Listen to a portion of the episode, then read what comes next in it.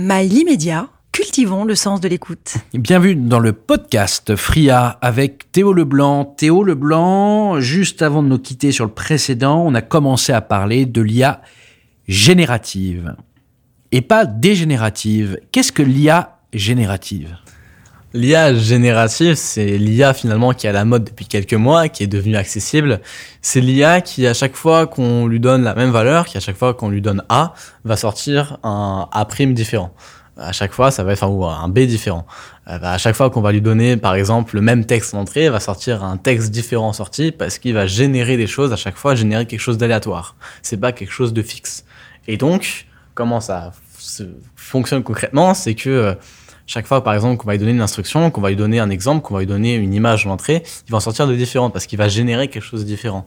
Je pense à MidJourney qui génère des images. On peut lui donner la même description et on peut générer des centaines de milliers d'images différentes à partir de la même description parce que MidJourney génère une nouvelle chose à chaque fois. Est-ce qu'on peut parler aussi d'IA dégénérative ? Non, c'est pas trop un terme qu'on utilise. Est-ce que un jour, c'est un terme qu'on pourra utiliser ? On peut utiliser n'importe quel terme dans le futur, mais... Comment applique-t-on l'IA générative au quotidien ?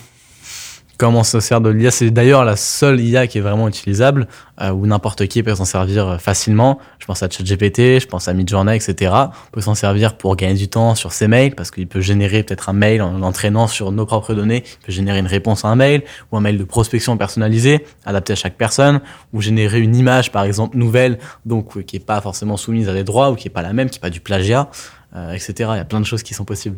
Comment pallie-t-on justement à ce fameux plagiat ou à cette anti-dépersonnalisation finalement du message mail personnel ou bien même photo ? Justement, on peut personnaliser, c'est ça qui est bien. Notamment les mails, il y a pas mal de solutions qui se développent pour permettre de faire de la prospection personnalisée chaque fois qu'on va s'adresser à quelqu'un, plutôt que d'envoyer le même mail générique en mode « Salut, j'ai vu que tu suivais les motos », alors que bah non, j'ai juste acheté une moto parce qu'il fallait bien que je me déplace. C'est plutôt envoyer un truc personnalisé. Par exemple, j'ai vu que tu avais acheté tel modèle, que tu t'en servais à peu, enfin telle quantité d'heures par jour, il y a depuis tant de temps. Et donc adapter par exemple et faire un mail de manière différente pour adapter à chaque personne. Et donc, à la fois avoir une meilleure expérience pour les personnes qui subissent ces campagnes, mais également avoir augmenté ces taux de conversion. Est-ce qu'on pourra différencier un mail qui sera généré par l'intelligence artificielle générative d'un mail qui sort de notre jus de cerveau ? Non, je pense pas. On a tendance à souvent beaucoup surestimer l'humain, c'est-à-dire que non, l'humain n'est pas imitable, l'humain est au-dessus. L'humain est la machine qui a le comportement le plus robotique qui soit, parce que les robots, on cherche justement à éviter qu'ils soient robotiques, alors que l'humain, en fait, il s'en occupe pas. Et généralement, il est robotique.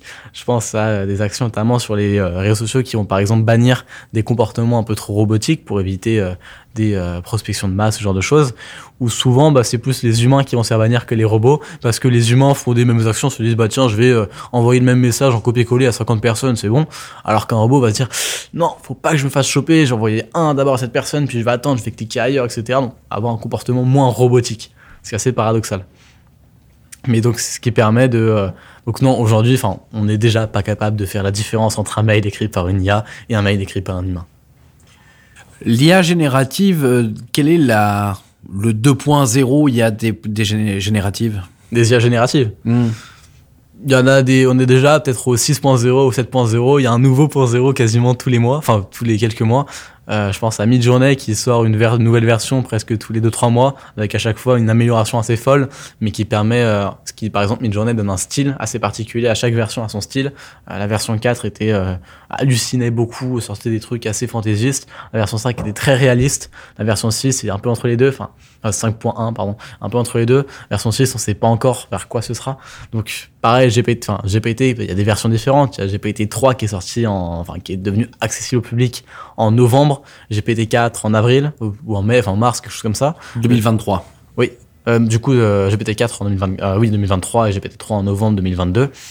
GPT 4 peut-être qui sortira, GPT 5 peut-être dans quelques mois qui sera encore un cran au-dessus. Il y a des nouvelles versions qui sortent très régulièrement. Pourquoi générative ce mot ? Parce que ça génère des choses à partir de zéro. Ça peut générer à partir de zéro et c'est pas quelque chose qu'on n'a pas dit à l'avance. Tiens, quand tu auras A, tu sortiras B. Non, on lui dit, bah tiens, t'as A, sors-moi un truc. Et donc l'IA va sortir peut-être A'. Et donc, c'est génératif parce qu'à chaque fois, on dit « sors-moi un truc » et « sors un truc différent ». Oui, mais partir de zéro et trouver quelque chose, c'est quand même difficilement appréciable ou difficilement concevable, hein, puisque si zéro il y a, zéro restera. Mais à partir de, sans lui dire tu dois atteindre tel résultat, on va lui dire je te donne cet input. Ah d'accord. Tu es entraîné de cette manière. D'emblée, oui. D'apport. Mais c'est que avant en fait tout ce qu'on faisait, c'est que quand tu as tel input, bah tu me sors tel output et c'est fixe. Il n'y a pas de variable. Enfin, c'est, la variable, c'est au niveau de l'input et qui varie, mais on sait déjà selon, enfin, c'est presque la proportionnalité, ce genre de choses. Si par exemple, je sais pas, au lieu de te dire tu es beau et tu me réponds oui, je vais te dire tu es moche, tu répondras oui, mais toi aussi. Et donc, au lieu d'avoir des trucs fixes, bah là, on va juste te dire bah tiens, je te dis tu es beau et tu me réponds ce que tu veux, tu me réponds le plus probable. Dans le cas de ChatGPT, tu réponds merci. Alors que si je te dis tu es moche, tu vas me répondre le plus probable, tu vas me dire c'est pas gentil.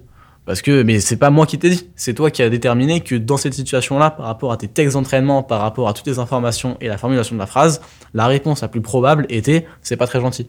Celui qui provoque le plus d'évolution et de mutation chez ChatGPT et chez n'importe quelle IA, c'est nous-mêmes en fait, c'est ce qu'on donne. En Exactement. Fait, on est notre propre, finalement, destructeur si on voit ça comme une destruction ou propre constructeur si on voit ça comme une construction. Bien sûr, et c'est comme on est finalement, c'est nous qui sommes à l'origine de toutes les conséquences, parce que un truc qu'il faut comprendre, c'est que la valeur n'est plus au résultat mais à la demande, et que avant la valeur était, enfin quand il y avait un problème, la valeur était à celui qui savait résoudre le problème. Et ouais, celui qui était capable de résoudre la question. Si on te demandait, tiens, 2 plus 2, la valeur était à celui qui était capable de répondre, tiens, je sais, c'est 4 et c'est pas 3. Alors que maintenant, la valeur va être à celui, tiens, j'ai pensé à une nouvelle question, un nouveau calcul qui est complètement impossible, voilà le calcul. Et la réponse, bon, bah, l'IA est capable de le fournir, ou une calculatrice. Donc, la valeur est passée de la réponse à la demande. Sauf que la demande, c'est l'humain qui la décide, parce que pour l'instant, on n'a pas encore confié les demandes à une IA. Enfin, ça dépend des domaines, mais on n'a pas confié à une IA. Par exemple, c'est nous qui décidons les problèmes, c'est nous qui décidons à quoi on va les allouer. C'est moi qui vais dire, tiens, fais-moi un programme sportif pour que j'aille courir. Ou c'est moi qui vais dire, tiens, fais-moi un programme de restaurant pour que j'aille prendre du poids, mais parce que c'est bon. Hein, ou indépendamment, si je veux en perdre et grandir. Est-ce que ça, ChatGPT peut le faire? Alors, pas sur le deuxième point, mais il peut aider sur le premier point. Oui, voilà, par exemple, perdre du poids. Voilà ma situation. J'ai ce besoin-là. Enfin, j'ai pensé la valeur est dans le besoin. Donc, j'ai déterminé que j'avais tel besoin, que je voulais perdre telle quantité de kilos et voici ma situation. Et ensuite, ChatGPT va fournir un programme sportif, etc. Qu'est-ce que je ne peux pas demander à l'intelligence artificielle générative? De générer quelque chose qu'il n'a jamais connu. De générer quelque chose qu'il n'a jamais vu parce que il hallucinera, comme il hallucine surtout, en fait, il hallucine des choses, mais il ne peut pas visualiser quelque chose sur lequel il n'a pas été entraîné. Par exemple, s'il n'a aucune image d'entraînement, je sais pas, il n'a aucune image d'entraînement de camion, il ne sera pas capable de générer une image d'un camion. Est-ce que l'IA peut répondre à des questions irrationnelles?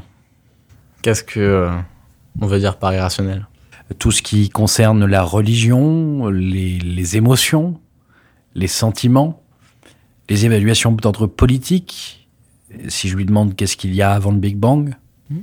L'IA peut répondre, mais elle peut être bridée. Enfin, l'IA en général peut répondre. Elle répondra le plus probable. Qui peut être je sais pas. Le plus probable peut être je sais pas. Le plus probable peut être... ça dépend. Vous me parliez à l'instant d'être bridé. En quoi ça consiste? Bah que par exemple, justement, OpenAI, sur tous les sujets où ChatGPT, vaut mieux pas que ChatGPT réponde pour du politiquement correct, comme ses préférences, comme la politique ou ce genre de choses, OpenAI a surentraîné les modèles GPT pour créer ChatGPT qui soit bridé, qui puisse pas, enfin, qu'il réponde par exemple quand on lui demande qu'est-ce que tu préfères, que ChatGPT réponde je ne suis qu'un modèle de conversationnel, je n'ai pas d'opinion. Vous me parliez d'un autre logiciel qui génère des images, c'est bien ça? Oui. Peut-il me générer une image de Emmanuel Macron en train d'être tout nu avec Donald Trump? Oui, complètement.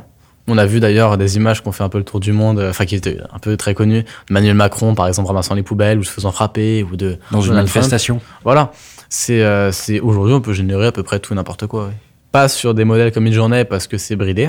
Tout ce qui est NSFW, donc tout ce qui est justement pas politiquement correct est bridé. Certains mots sont bridés, etc. Mais sur des modèles open source, donc sur des modèles qui sont disponibles au grand public qu'on peut télécharger sur son propre ordinateur, oui, il n'y a pas de limite. D'ailleurs, il y a déjà des premiers logiciels de pornographie qui existent, qui permettent de mettre le corps, enfin la tête de n'importe qui sur le corps de n'importe qui, et d'en faire ce qu'on veut en vidéo sur ce genre de choses. La vidéo sera toujours en animation ou bien en image réelle ? C'est-à-dire que je colle la photo sur un acteur déjà existant et je fais interpréter une sorte de deepfake porno. Oui, ça existe déjà. Et un deepfake d'un discours, je mets le discours d'Oussama Ben Laden avec la tête de Donald Trump, par exemple. Je peux le faire. C'est complètement possible.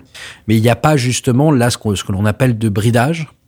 Ça dépend. Sur des modèles qui ont été diffusés par les entreprises, si, pour des raisons très évidentes, qui ne veulent pas forcément être associés à ça, sur des modèles open source, donc c'est aussi là où il y a le plus d'innovation, mais c'est aussi là où n'importe qui peut télécharger. Il y a le plus de danger. Voilà. N'importe qui peut télécharger, donc n'importe qui peut faire ce qu'il veut. Comment sécurise-t-on cette IA générative ? Sur ces questions-là, quelque chose qui va prendre énormément de valeur, c'est finalement l'IA va donner de la valeur au Web3, va donner de la valeur au NFT, qui jusque-là n'était que, malheureusement, dans la majorité des cas, des outils de spéculation. Ça va devenir finalement un outil extrêmement, avec beaucoup de valeur, parce que ça va permettre de prouver l'authenticité de contenu, l'authenticité de prise de parole, l'authenticité d'actes. Par exemple, sur un discours, si on peut authentifier le fait que ça a été prononcé bien par Emmanuel Macron et pas par un deepfake, parce que c'est un NFT, c'est une signature numérique propre au gouvernement français, ce qui va permettre de reconnaître que ça a bien été fait par le gouvernement, ou alors au contraire que c'est un deepfake parce que ça n'a pas la bonne signature. En fait, c'est comme sur un billet. Finalement, il y a un holo, il y a une espèce de filigrane qui permet d'authentifier que ça a été bien fait par une seule et unique imprimerie, que lui seul en a la... Sauf que ça peut être contrefait, alors qu'une signature numérique, par exemple un NFT, ne peut pas être contrefait dans sa nature. Pourquoi ? Parce que c'est le fonctionnement numérique, ce niveau de la technique par rapport à la blockchain et ce genre de choses, c'est une signature numérique unique qui n'est pas reproductible. Comment peut-on entraîner des différents modèles d'intelligence artificielle générative ? Ça dépend de chaque cas d'usage, mais justement, on va entraîner l'IA à halluciner de manière de plus en plus précise. Par exemple, je prends le cas de MidJourney, on s'est rendu compte, ça fait quelques années qu'on est capable de reconnaître sur une image, par exemple, si sur une image de chien, l'IA est capable de reconnaître que c'est un chien. Comme ça que fonctionnent les captchas, ce genre de choses, qui existent depuis déjà pas mal de temps. En partant de ça, on s'est dit, est-ce qu'on est capable de générer une image directement avec ça ? Non. On n'est pas capable de dire, tiens, voilà, c'est ça, fais ça. Par contre, on s'est rendu compte qu'on était capable de décrypter une image. Par exemple, si je donne une image à une IA, que je lui dis, tiens, cette image, c'est une image d'un chien qui court, je la crypte à 5%, par exemple, 5% des pixels, donc là, c'est les pixels de couleur sur l'image vont être changés de manière aléatoire, on va avoir une couleur aléatoire, décrypte-la, retrouve l'image originale. Donc ça, l'IA, on l'a entraîné au fur et à mesure. C'est un peu plus complexe, c'est un peu plus d'étapes, mais c'est la base, normalement, comment ça fonctionne. L'IA, du coup, au fur et à mesure, a appris à décrypter 5%, puis elle a appris à décrypter 20%, puis 50%, puis 80%, puis 99% de l'image. Elle était capable, à partir peut-être de 1% des pixels, de retrouver une image originale avec la description. Et puis, on a donné une image entièrement cryptée. Donc juste des pixels aléatoires, et on lui a dit... décrypte-moi cette image d'un chat en train de dormir sur une table. Et ça, on en vient finalement à la... prise de data. Ce qu'on appelle de data, c'est des données. Oui. Et ça donnera suite à un prochain épisode.